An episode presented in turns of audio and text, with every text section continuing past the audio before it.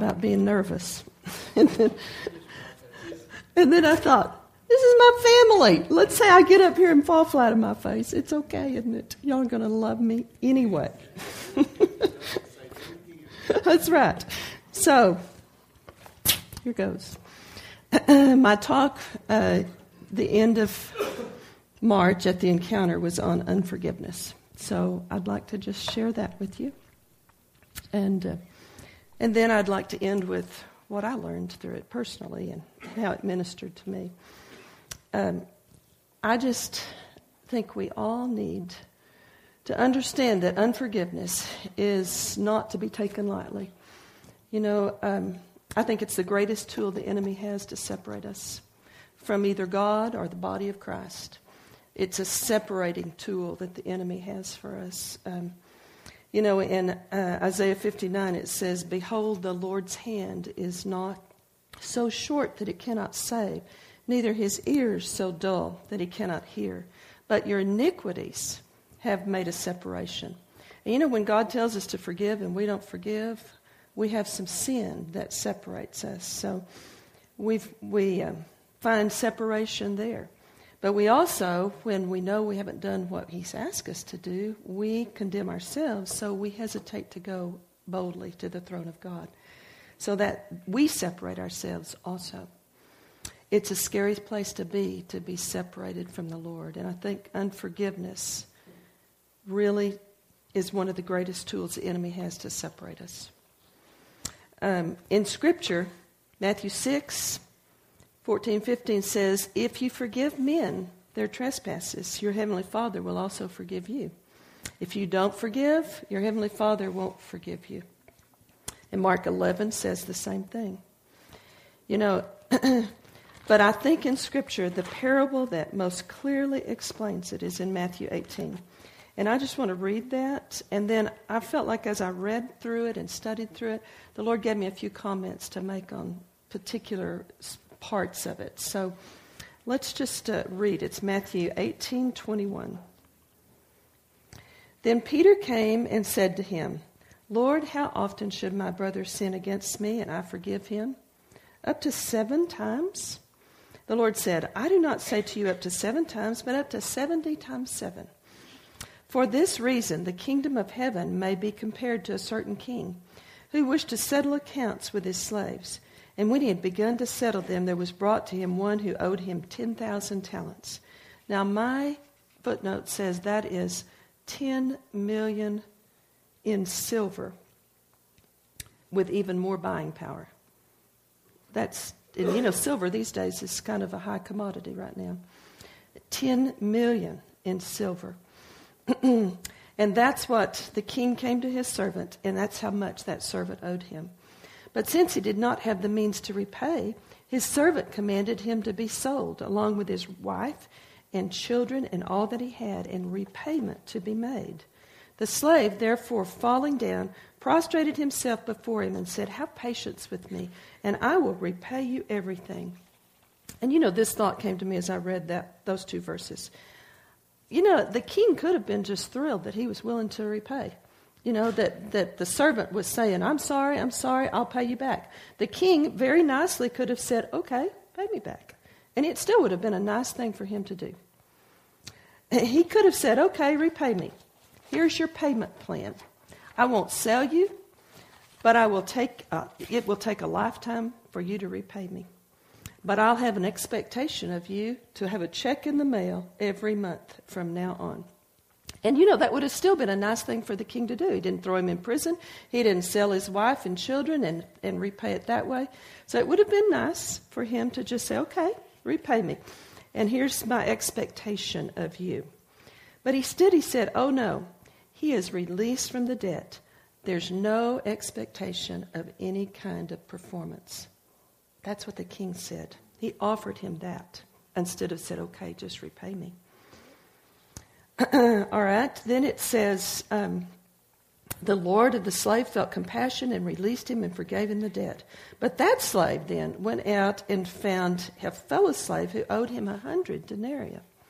Now, my footnote says a hundred denarii is one day's wage. That's all it was. You could work for one day and repay that debt. Um, and he seized him and began to choke him, saying, Pay back what you owe me. So his fellow slave fell down and began to entreat him, saying, Have patience with me, and I will repay you what I owe you. Now, this is the thought I had when I read that. We put people in prison too quickly. The slave may, we don't know, the slave may have had good intentions to repay him the next day. It just took one day. But, the, but instead, the one that was grabbing him demanding repayment was basing his ex- expectation on the fact that he had not paid him so far. He didn't pay him yesterday, so what makes him think he'll pay me tomorrow? We put people in prison too quickly. The slave could have been intending to pay him the next day. We anticipate people's actions based upon their past performance. We don't let them change.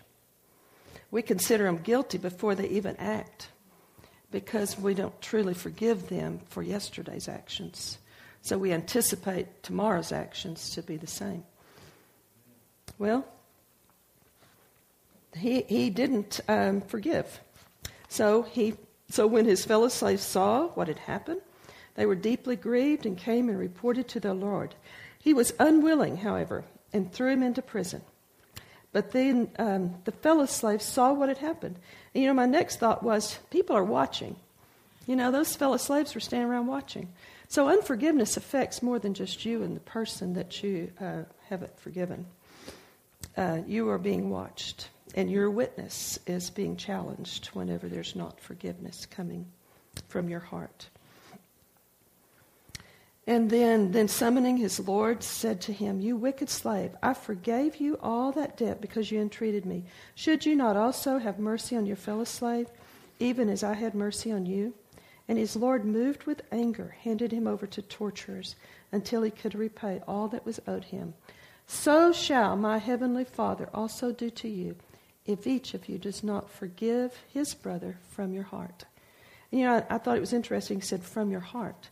There's a difference between heart and head forgiveness. It's not just words. Now, that is a very clear message from our words um, telling us we've got to forgive. But you know, in case you don't know or identify yourself in this story, let me help you. You are the fella that owes 10 million. That's you. because Jesus' blood forgave us every debt we ever owed.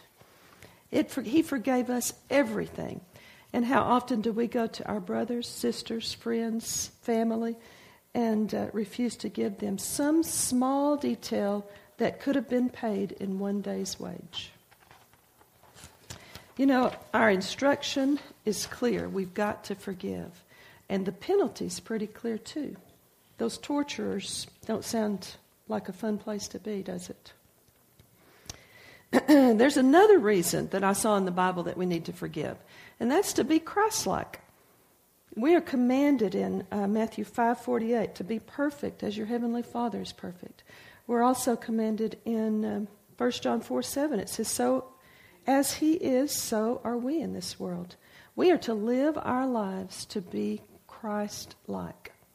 So, if we know that, what was that like? What was Christ's forgiveness like? I thought the best passage I could find on that was Psalms 103. It says, He forgives all of our iniquities or sins. It, doesn't pick and choose, all of them. And then in verse 8 through 12, it says, This is his heart on forgiveness. This is his character. This is how God forgives. The Lord is compassionate and gracious, slow to anger, abounding in loving kindness. He will not always strive with us, nor will he keep his anger forever. He has not dealt with us according to our sins, but rewarded us according nor rewarded us according to our iniquities. For as high as the heavens are above the earth, so great is his loving kindness towards those that fear him. As far as the east is from the west, he has removed our transgressions from us. That's the kind of character that he, Christ exhibited, and we, to be Christ like, needs to exhibit that kind of character. And you know, when we're born again believers, we become a new creation. Holy Spirit comes to live within us. We have that ability. You know, Galatians 2:20 says if we can reckon that old man dead and we live to that new man because that is Christ in us, then we have his abilities to show forth the very character that he showed forth in the area of forgiveness and in every area. You know, I'm going to read uh, Luke 6, 27 through 37, just real quickly, because that is uh, another version of the Sermon on the Mount. It's the Luke's take on it. But as I read it, I want you to think about it. Can I do this if I have unforgiveness in my heart? Uh, just ask that question as we read. But I say to you who hear, love your enemies, do good to those that hate you, bless those who curse you, pray for those who mistreat you. Whoever hits you on the cheek, offer him the other also. Whoever takes away your coat, do not withhold your shirt from him either. Give to everyone who asks of you, and whoever takes away what is yours, do not demand it back. And just as we want people to treat you, treat them in the same way. And if you love those who love you, what credit is that to you? Even sinners love those who love them. If you do good to those that do good to you, what credit is that? Even sinners do the same.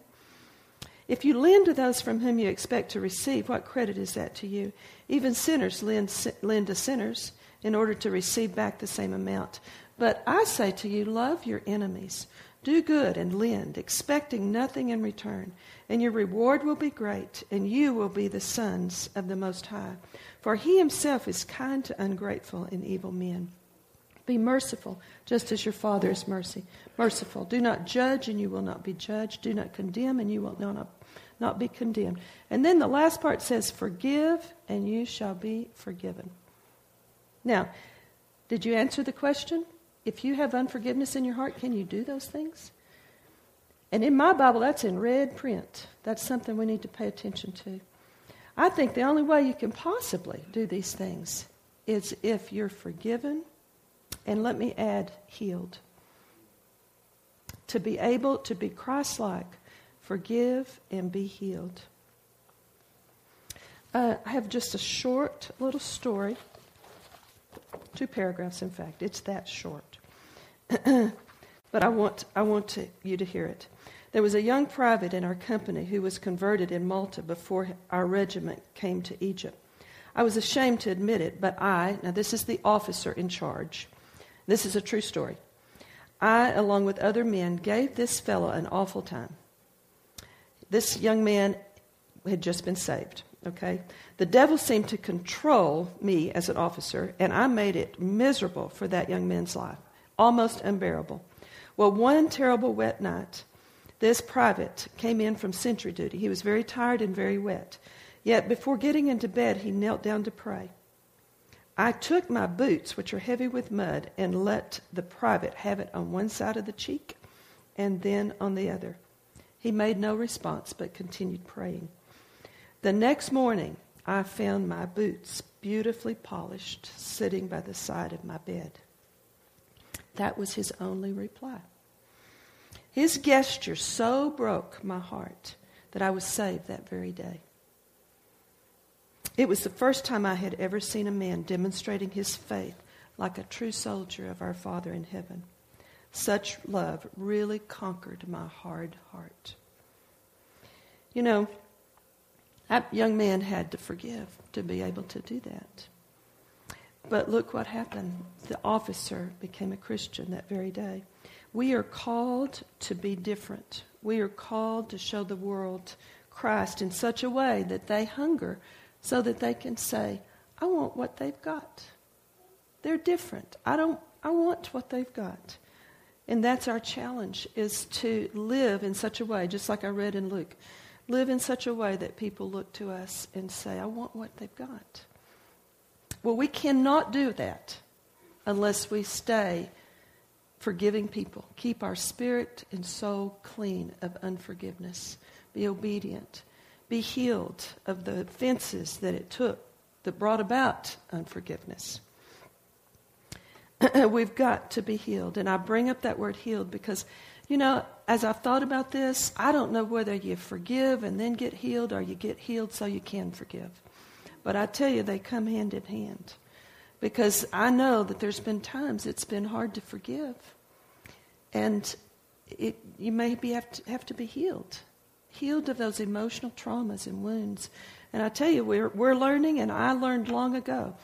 God paid the price. Jesus paid the price for us in the garden so that we do not have to bear those kind of emotional offenses and hurts. And you know, if we don't get healed of those, how can we forgive? Sometimes it takes healing before we can get to a point of forgiveness. And I just, I just want to share just a little bit about that because this is very dear to my heart. Back 40 years ago, the Lord showed me about healing of uh, my heart. And uh, he first started showing me this in Hebrews 12 13. It says, Make straight paths for your feet, lest that which is lame be turned out of the way, but rather let it be healed. Lame and hurt can be used synonymously. And it says, Do not turn the things that are hurt out of the way, but rather let them be healed. And you know, he showed me uh, a path, a straight and narrow path. A narrow path it's the path we're to be walking. But all along the roadside are hurts, offenses, traumas, divorce, deaths,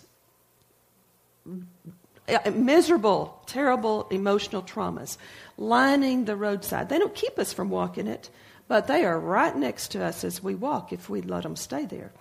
And as we attempt to walk that path, we come up next to one of those that hurt us in the past, and we veer to the right and we veer to the left.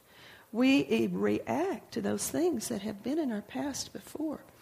And you know, he showed me this was just as close to a vision as I've ever had was this path. We cannot walk the way he wants us to walk if we continue to keep the things along the roadside. That junk has got to go so that we can walk straight instead of veering off the path every step we take. So he provides a way for us to do that. It says he gives us a new heart. You know, those things are harbored in our soul and in our heart. We are made spirit, soul, and body. The exchanges were purchased for us in the garden, the whipping post, and the cross. I know y'all have heard that so many times from our pulpit. I tell you, that garden area, noticed it was first. He paid the price in the garden first. I think our soul's what gets us all snared and in trouble here. But He paid for that, and He does not want us to carry it. He showed me very clearly. Because I said, How do I do that? How do you get healed? So many people don't know how. So what do they do? They push it down and push it down. They begin to say, I'll get over it. Just give me time. Time will heal. I don't know what to do. Let me just forget get my mind off of it. Well, that is nothing but turning it out of the way, and we just push it down and down and down. But the Lord says, rather let it be healed. And what happens is we need to get it up and out, not push down and in. so I believe He showed me it is the same way you get forgiveness of sin. Now, raised good little Baptist, I knew how to do that. You know, 1 John 1 9 says, If you confess your sins, he is faithful and just to get. well, all I had to do was say, Father, for, forgive me of that sin. And he did. He removed it as, east as, as far as the east is from the west. I never gave it another thought. That's how he showed me to get healed. You bring it to the Lord and you say, Father, heal me of that one. Heal me of that one. And he removes it as far as the east is from the west. We just have to get it out. And we have to give it to him. And we don't need to cram it down anymore. And when we get healed, then we say, a new heart. We've got a new heart to live in. So, no more of this. But when it comes to our mind or when it comes up, and you know, when we're walking this road, we're walking this path, it's going to come up. There will be things that will bring those things back to our mind. And at that point, you say, Father, heal me. And then let go of it because He takes it just like He takes your sins. And you're healed in your soul. He says, he showed me um, we've got to stay as clean in our soul as we do in our spirit. Otherwise, how can we walk the walk without veering to the right or veering to the left? Now, let me see where I am in my notes. um,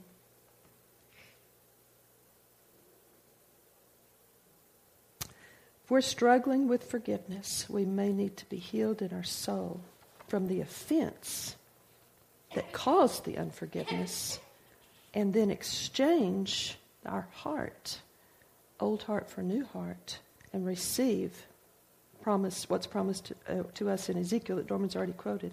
Before, we need to do all that sometimes before we can heal, uh, forgive.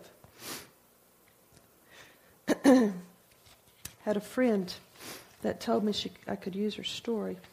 She was offended by a man in church, and uh, it harbored so long in her heart that it became hate, or it was bordering on hate. And then she heard a sermon and realized that there were hidden parts of her heart that uh, were not open to the Lord. So she asked for ministry. We prayed with her, and she forgave, and she we prayed healing over the incident. And uh, by that time the man had moved away, so he didn't really. She didn't know what had happened in her heart. She just knew she was obedient. And a few years later, the man moved back to town, and amazingly enough, all she felt was love. So there's something that happens miraculously in our heart when we're obedient and we get healed. It's not just something I'm telling you, it's something that really does happen. It's like when our sins are forgiven, they leave. When our hurts are healed, they're gone.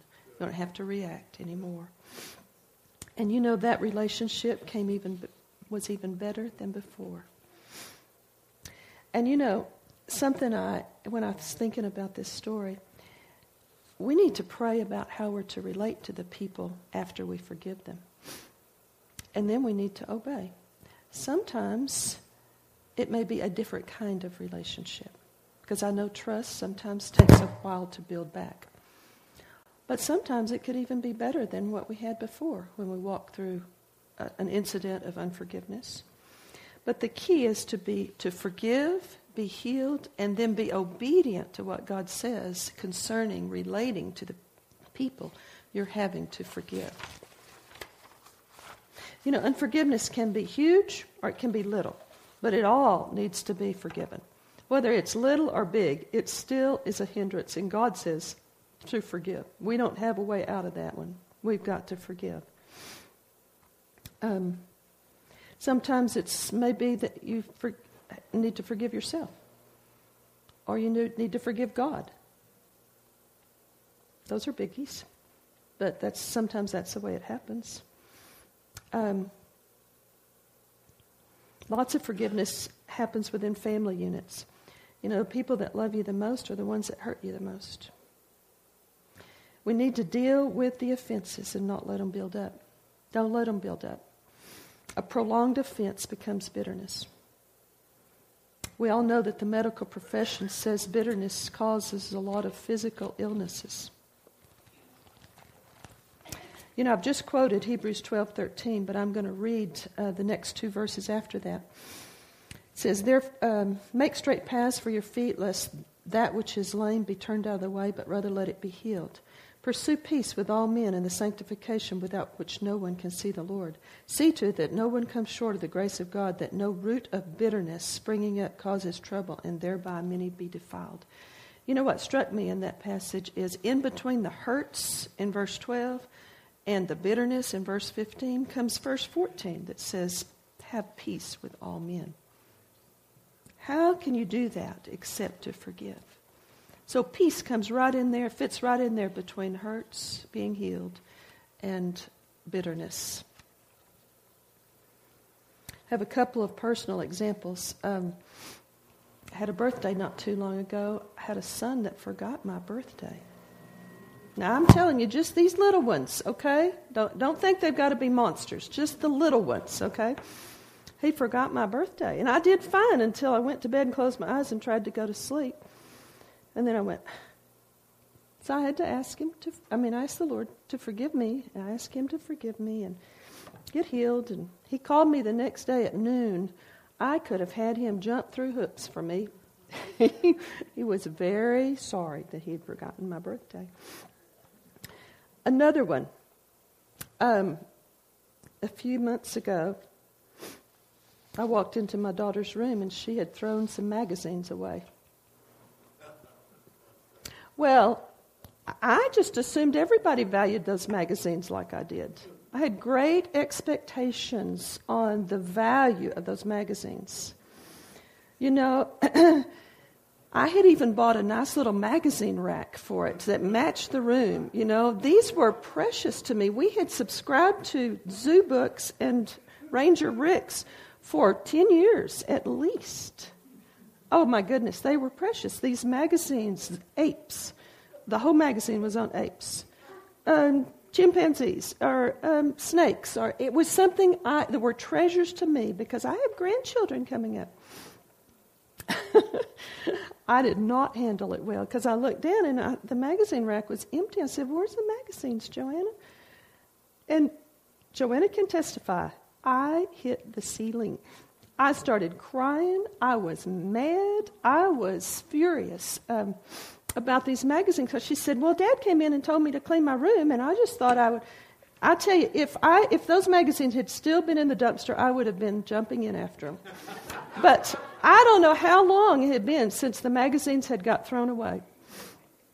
So I let her know how important those magazines were. Uh, they were going to be treasures that I was going to share with my grandchildren from generations from now, you know. well, I gritted, I knew I was to forgive, but I gritted my teeth the first time I said, Okay, Joanna, I forgive you. but it, it took me through the rest of the day to really sincerely come back and give her a hug and say, I really do forgive you.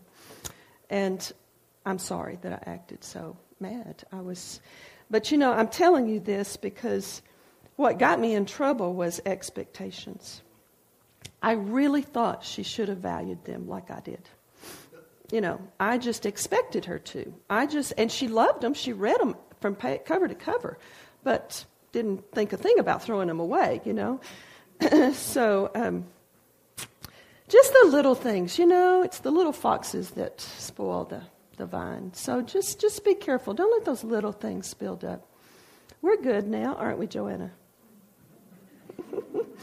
it took me a good 24 hours to get good, but we're okay now.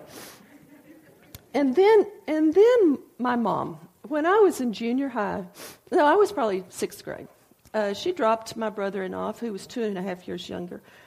And she dropped us off at um, the library where we lived and uh, didn't stop to figure out that the door was closed and the library was closed that day. And then she drove off.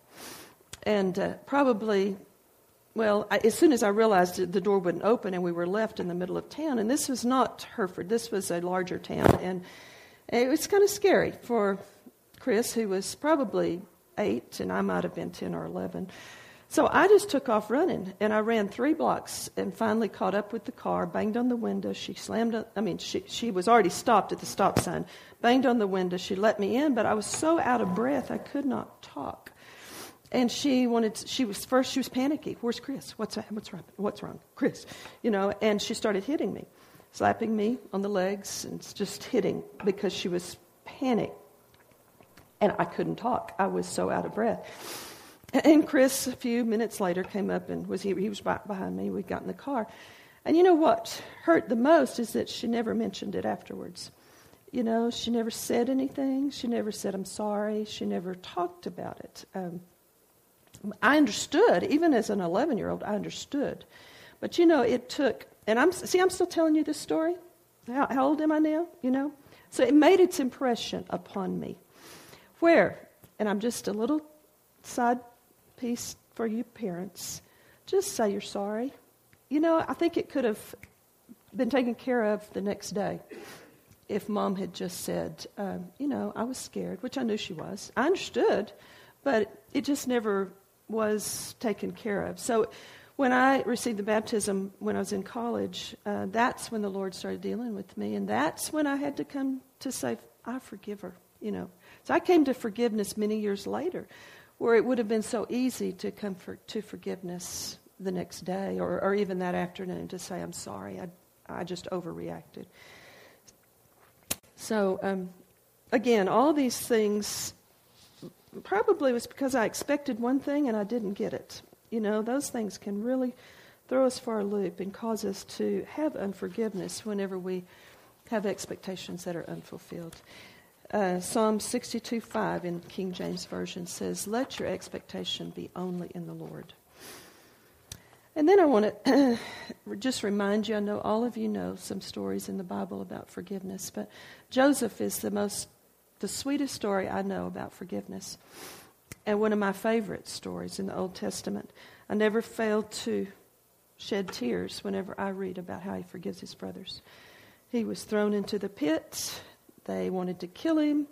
One brother said, No, let's sell him. He goes into Egypt, loses his family, uh, gets in a mess with the people that buy him as a slave. He gets thrown in prison.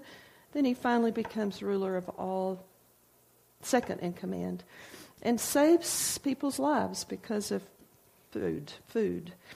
But when his brothers come for the second time around, he does finally say, I'm Joseph.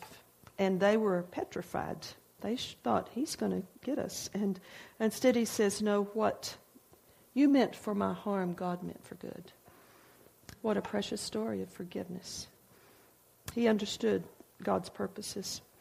And then uh, in Stephen's story in the New Testament, it's just amazing. He was being stoned to death, and in his last breath said, Father, forgive them, for they know not what they've done. You know, these are two stories in the Bible one Old Testament, one New Testament, but the greatest story is Jesus himself. You know, he was offended in every way possible.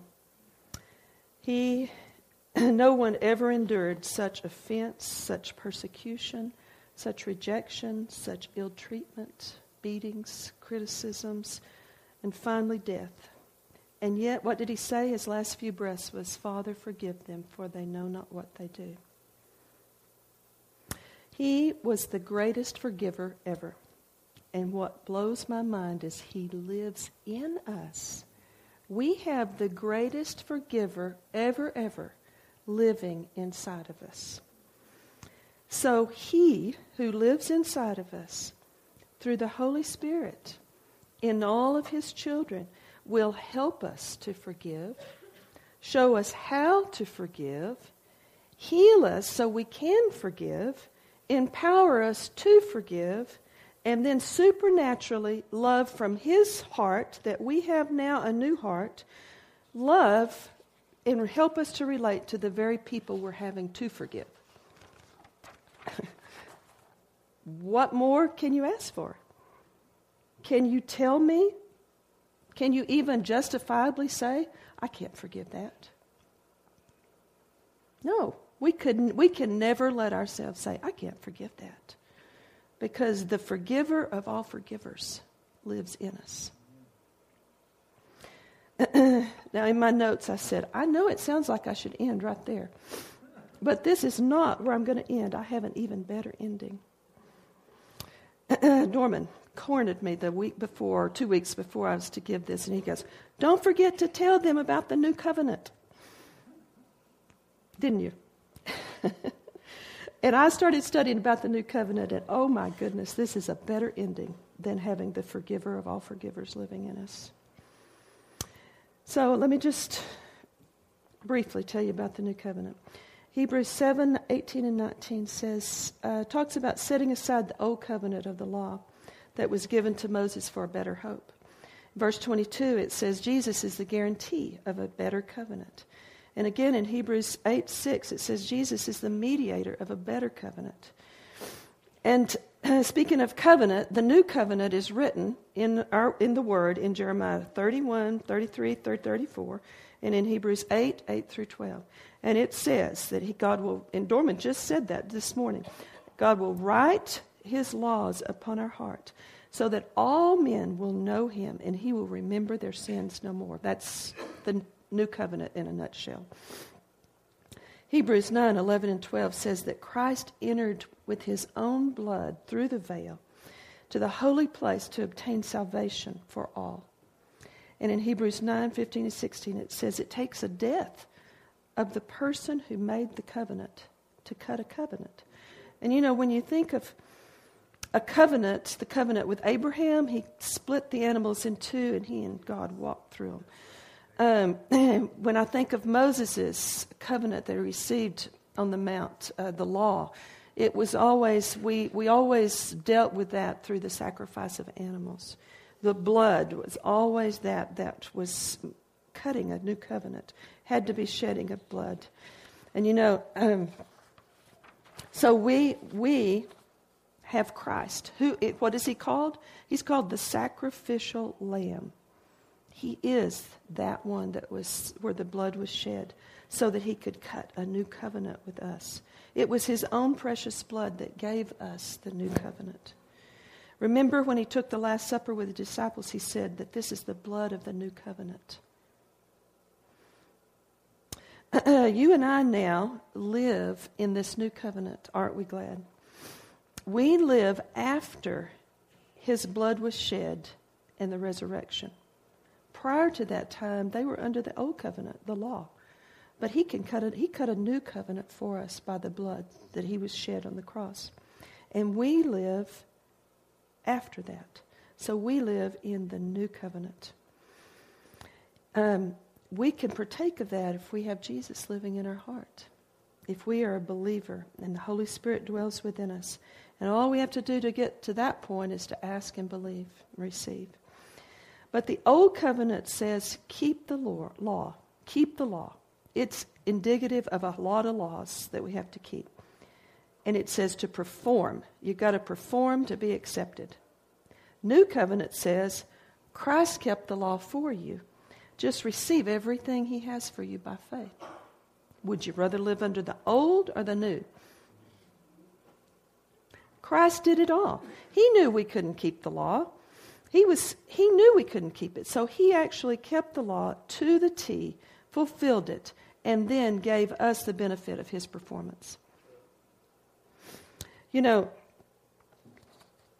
in, in the red letter in the Gospels, where he's speaking in the red, uh, in that Sermon on the Mount that I read to you, in Matthew 6, 14 and 15, when he says, Forgive so you can be forgiven. If you don't forgive, I won't forgive you. In Mark 11, 25 and 26, it says the same thing. That's all under the law because he had not died yet. That's what I, that's what I got out of this. I, that's all under the law. So, yes, it says to forgive. We're commanded to forgive. But you know what? To forgive, to get forgiveness, is a performance driven old covenant. but it's not like that anymore because in the, uh, Paul's writings, Ephesians 4:32, let me read that. says be kind one to another, tender-hearted, forgiving each other just as Christ, God in Christ also has already forgiven you. So, in other words, here, you forgive because you've been forgiven. You don't forgive to get forgiven. Do you hear the difference? Okay. Also, Paul writes another uh, similar in Colossians 3.13. He says, bearing with one another and forgiving each other, whoever has a complaint against anyone, just as the Lord forgave you, so also should you. Okay, just as you have been forgiven, you should forgive. Now, in Matthew and Mark, it said, forgive to receive forgiveness. In the writings of Paul, it says to forgive because you've already been forgiven. Do you hear the difference? That's the difference between Old Covenant, because the Old Covenant was not cut whenever the Gospels were written, because Jesus hadn't been crucified. And it takes the blood of the man or the person, the sacrificial lamb, that, to make a new covenant. It's when he died and was resurrected, we fall under the new covenant, which is Paul's writings. Good news. Wow. I even wrote in here, I hope you can get excited over that. That's right. Hold Norman's mule. Old covenant had to keep all the law to be righteous. But we couldn't do it. We tried, didn't we? All through the Old Testament. I still try. Sometimes. I'm learning. And this is what I got out of this teaching is I'm freer from legalism than ever before because I live under a new covenant. We couldn't keep all those laws. So God in his love sent Jesus to keep them for us. He kept the law perfectly for us because he knew we could never do it. And he did. He kept it, he fulfilled it, and then he cut a new covenant. You know, we were reading in the birthrights just this morning. It said he made a covenant with himself. It wasn't like he made another covenant with man, so man had to measure up. He sent his son as a man, and God cut the covenant with Jesus. He cut it with himself so that we would be out of it. We don't even, we're not a part of that. But Jesus cut it for us. And that covenant said, I've already done it all. Just receive my benefits. Receive the benefits of my performance. You don't have to perform. then he let us have the benefits. We don't have to perform or feel the pressure of measuring up any longer because he did it for us. We just exchange our lack for his perfect abilities. We exchange our yuck for his righteousness. He lets us walk out his benefits without having to measure up to receive. That's the new covenant of grace. Grace. You know, I realized some of the things are going to be a little similar. We're still going to serve him, we're still going to forgive, we're still going to try to obey. We're still going to turn the other cheek, hopefully, in his strength, you know. So there are perform, the things we do sometimes will look just like it looked old covenant or new covenant but the motivation is different. Old covenant says i've got to do this to get a pat on the back. I've got to be able to do this to get his acceptance. I've got to do this to get forgiveness new covenant says we're doing it out of gratitude we still serve Him. We still obey. We're still try to be sensitive to the Spirit and do what He wants us to do. We still look at the red print in my Bible, and I still do it. But why do I do it? I do it because I'm so grateful for what He's done. So there's a motivation change between Old Covenant and New Covenant. Old Covenant says, do it to get something. New Covenant says, do it because you've already been given something. And that gratitude is the motivation that changes things. My last, uh, oh, and you know, when I think of gratitude, what better way is there to fall in love with Jesus but to realize what he did for us? I mean, that's what he's looking for. You know, in fact, I'm going to put this in right here because this morning I said, Lord, do you want me to change anything about what my talk is? do you want me to tell them anything I didn't tell them back in March?